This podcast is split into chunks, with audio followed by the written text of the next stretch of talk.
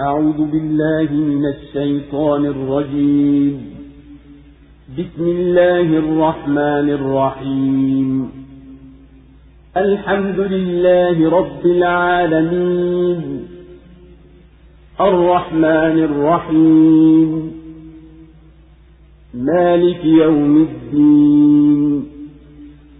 إياك نعبد وإياك نستعين. اهدنا الصراط المستقيم صراط الذين أنعمت عليهم غير المغضوب عليهم ولا الضالين kwa jina la mwenyezi mungu mwingi wa rehema mwenye kurehemu sifa njema zote ni za mwenyezi mungu mola mlezi wa viumbe vyote mwingi wa rehema mwenye kurehemu mwenye kumiliki siku ya malipo. Wewe tu tunakuabudu na wewe tu tunakuomba msaada. Tuongoe njia iliyonyoka njia ya uliowaneemesha siyo ya waliokasirikiwa wala waliopotea.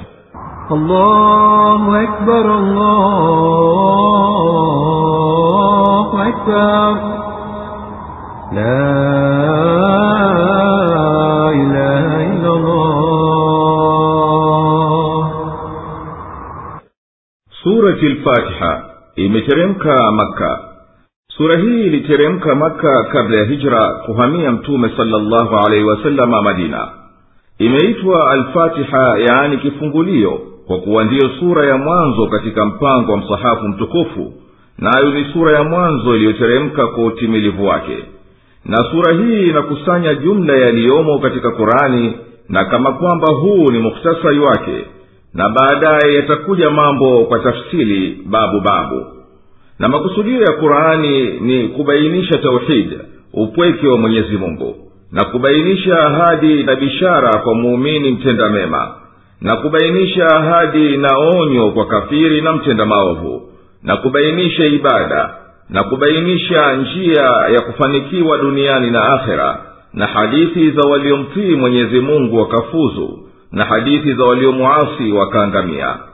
Sura alfatiha inakusanya kwa ufupi na kwa kuashiria makusudio haya na kwa hivyo ndiyo ikaitwa pia umulkitab yaani msingi wa kitabu. Sura inaanza kwa jina la mwenyezi mungu ambaye hapana anayefaa kuabudiwa ila yeye aliyesifika kwa kila sifa za ukamilifu na ametakasika na kila la upungufu. Yeye ndiye mwenye rehema ambaye ananeemesha kwa neema kubwa na ndogo na za kuwapa wote na za kuwapa waliohusika. Na yeye ndiye mwenye kusifika kwa sifa ya rehema yenye kudumu. Kauli ya mwanzo aliyosemezwa mtume salllahu alehi wasallam na kuamrishwa na mwenyezi mungu ni iqra bismi rabbik yani soma kwa jina la mola wako mlezi. Naye mtume salllahu alehi wasalama amesema jambo lolote lisiloanziwa kwa bismillahi ni pungufu. Kila sura ya quran isipokuwa surati tauba imeanziwa kwa bismillahi rrahmani rrahim.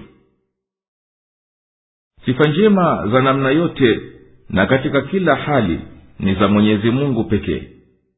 Na tunamsifu yeye kwa sifa zote kwa sababu yeye ndiye mwenye kuviumba viumbe vyote na mwenye kuviangalia na kuvilea. Neno rab kwa kiarabu lina maana ya ubwana na ulezi na utengenezaji. Ndiyo tukatumia mola mlezi. Neno baba lina upungufu. Na yeye ndiye mwenye rehema ya kudumu na rehema inatokana naye. Ananeemesha kwa neema zote ndogo na kubwa arrahman ni jina lake mwenyezi mungu tu na hafai mtu kuitwa hivyo. Na yeye peke yake ndiye mwenye kumiliki siku ya malipo na hisabu yaani siku ya kiama anafanya atakavyo wala hapana mwenye kushirikiana naye walau kwa kuonekana tu. Hatumwabudu yeyote ila wewe tu wala hatutaki msaada kwa yeyote ila kwako tu. Tunakuomba utuwafikishe kuendea njia ya haki na kheri na mafanikio. Na njia hiyo ndiyo ya waja wako uliowawezesha kukuamini wewe na ukawajaalia neema ya uongofu na radhi. Siyo njia ya waliostahiki kupata ghadhabu zako na wakaiwachia njia ya haki na kheri. Kwa sababu hao wameitupa imani kukuamini wewe na kuelekea kwenye uongofu wako. Hapana katika vitabu vyote vitakatifu vya dini zote dua inayolingana na hii kwa uzuri wake na utimilifu wake. Baada ya kumsifu mwenyezi mungu kwa rehema yake isiyo na ukomo wala kipimo na kumshukuru mola mwenye kuviumba na kuviangalia na kuvilea kwa huruma viumbe vyote na kuhakikisha kuwa tunajua kuwa hapana mungu ila yeye tu wa kuabudiwa na kuombwa msaada na kuwa hapana wa kumwingilia katika ufalme wake na uwezo wake wa kulipa hisabu kwa kila alitendalo mtu. Hapo tena ndiyo tunaomba. Na tunaomba nini?